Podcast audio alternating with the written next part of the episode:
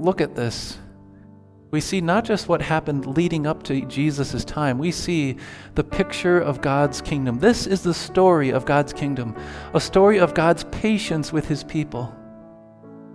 And the wonderful thing about this parable is notice, even though the son was killed, the owner's coming back. He's not done with his vineyard. The following message is from Rock of Ages Lutheran Church in Payson, Arizona, October 8th, 2023. Matthew 21, verses 33 to 43. I'm guessing that some of you heard the story that's been in the news this past week.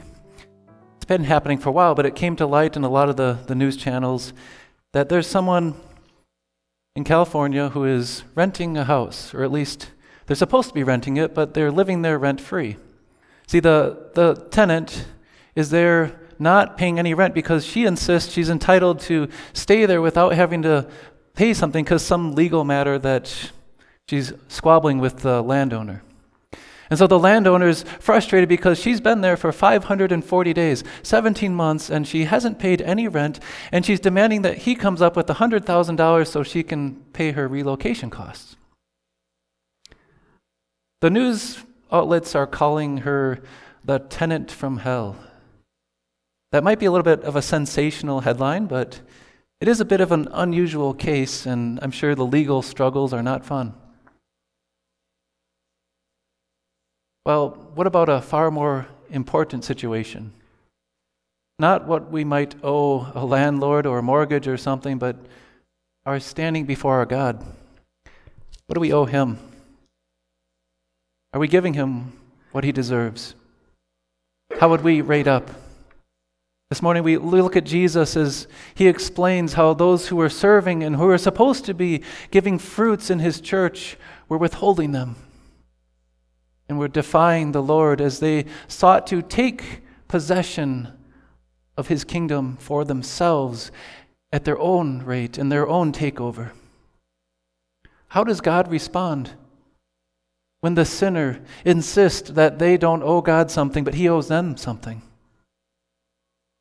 We see Jesus' answers. We once again look at a, a powerful story, a parable that Jesus tells. Jesus, once again speaking to the, the enemies who had rejected him, tells them this parable. He says, There was a, an owner of a vineyard who decided he was going to build a vineyard. So he planted the vineyard, he put a fence around it. He dug a wine press.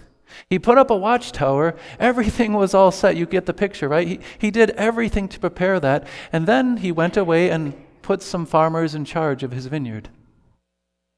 See, that the picture that Jesus is painting is one that applies directly to Israel and the people of God.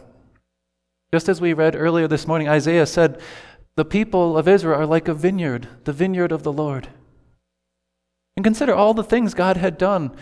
As Jesus describes the owner in this parable, this story, he has prepared everything in order that there might be a fruitful harvest. The planting, the making sure that there's protection around the vineyard. Didn't God do that for Israel? He established them as his people. He called them, set apart Abraham and his descendants, made them his own, planted them securely, even when they were planted in the land of Egypt, they prospered. And when they ceased to prosper, he, he carried out his promise for them and he put a wall of protection around them, literally, as the pillar of fire protected them from the armies of Pharaoh. And then the walls of water came crashing down and their enemies were gone. Just as someone might care for their orchard or vineyard by putting nets to keep the birds on or putting a wall to keep thieves out, God kept Israel secure. He not only did that, but when Israel came into the promised land, he planted them there by tearing down the walls of cities like Jericho so his people would be secure. And he gave success to kings like David and Solomon so that their enemies were hemmed away and pushed back. And can you picture the wall?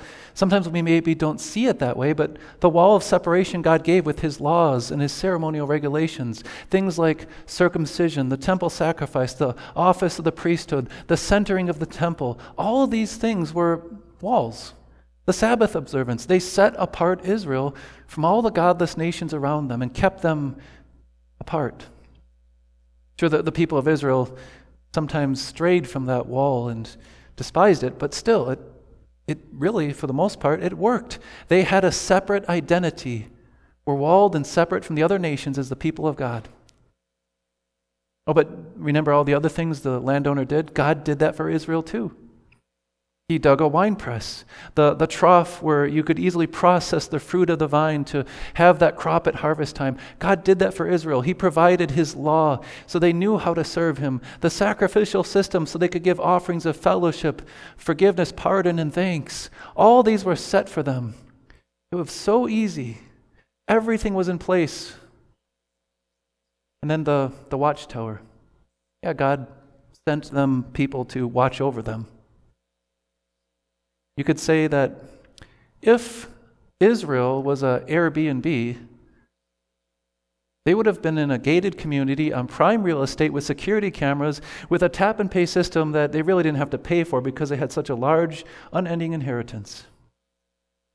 And yet, despite all this, despite God's provision for them, Israel really became the tenant from hell.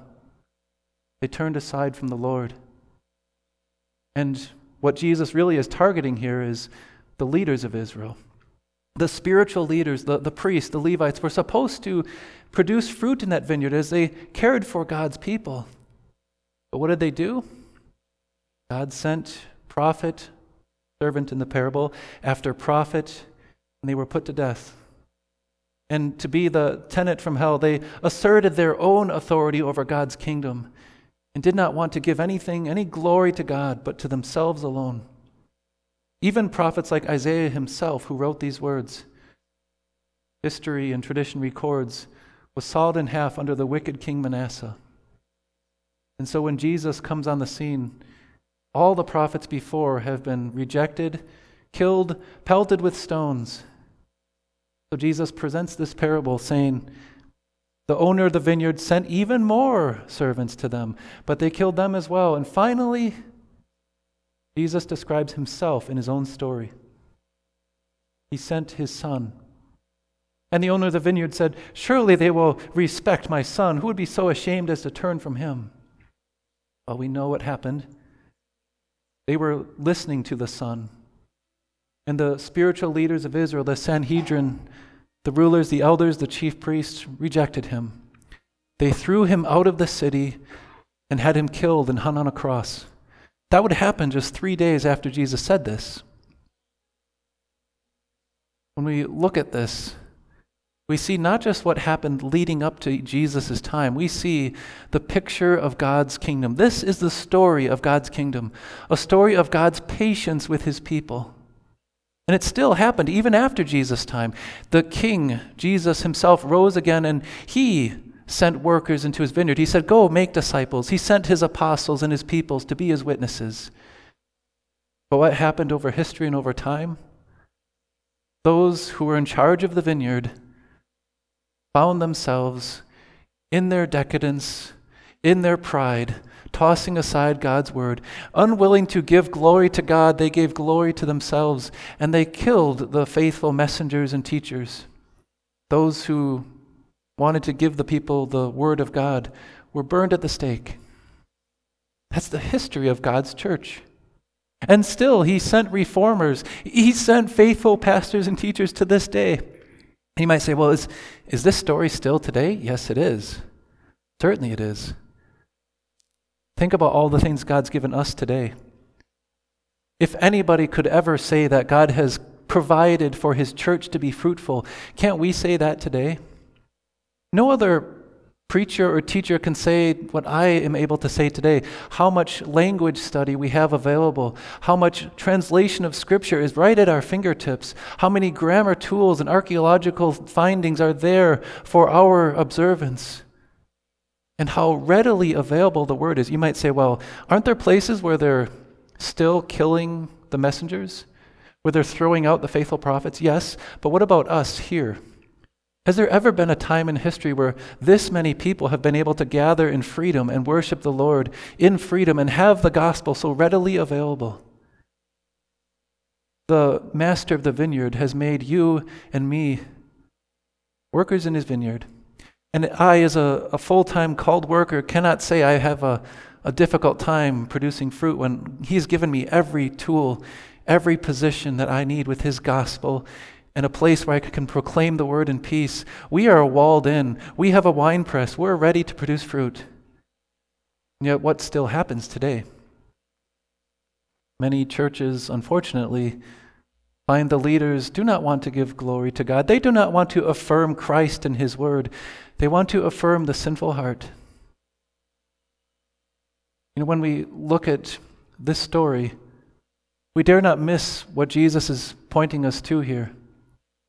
One thing is how the human heart, both your heart and mine, is able to turn aside from the great blessings that God has poured out, the wonderful provision of His gospel gifts, and to assert authority for ourselves, and to refuse to glorify Him in our lives, but rather to serve ourselves with our own ideas, and to shut out Christ. You might say, as they say in the, the other gospel accounts, may this never be. But sometimes, maybe our hearts too begin to take for granted all the gifts and come up fruitless when we should be serving our God. But we also don't want to miss out on the other aspect of this. Jesus says in the response to this, what will the owner of the vineyard do? And the, the people recognize they'll put those wretches to a wretched end.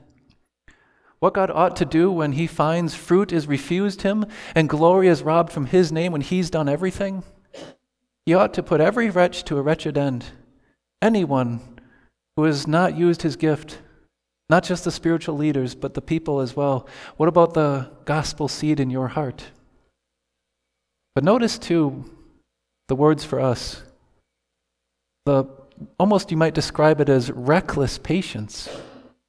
As you look at this story of God's kingdom, don't you just wonder why did he send more? Why did God send even more prophets after the first ones were killed? And maybe, probably the more important question who would send his son to such an audience, to a world like this, where they refuse to give glory to God and to give Him fruits of thanks and praise. But that's what God does. In His great patience, the Son was sent. And the Son, in His abounding mercy, came to this world that had so long rejected the prophets. And He came, yes, to be rejected, knowing that this parable would be fulfilled Jesus stood there proclaiming the patience, the reckless patience of God that he would send his son. And he did it not because his vineyard deserved it or the workers deserved it, but out of mercy for you and me and everyone in his church today, that we might never take for granted all the blessings he's done the planting, bringing you to hear the gospel pouring out his spirit in your hearts and giving you a heart of faith. The winepress, providing ways for you to give him thanks and praise and serve him in your life is a privilege. It's not hard, it's a wonderful gift. The wall of protection he's put around us as he strengthens us with gospel and guides us with his word. The watchtower as he sends pastors and teachers still today. He's done everything for us. And even though he knows his son was rejected, he still has sent him to be our Redeemer.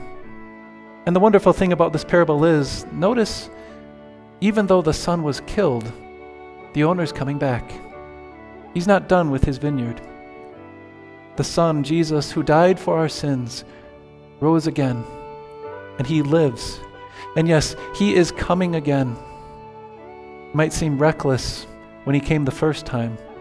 But when he comes again, he will restore his vineyard and he will gather in his harvest. Harvest which is there only because of the grace of God. The story of God's kingdom we see is not one of tenants from hell so much as it is tenants who are rescued from hell, and tenants who now have every opportunity to serve their God and to praise Him with their lives and to offer with their lips fruits of praise, with their hands offerings of thanks, and to gather in His vineyard now and forever as we praise the God of reckless patience. Amen.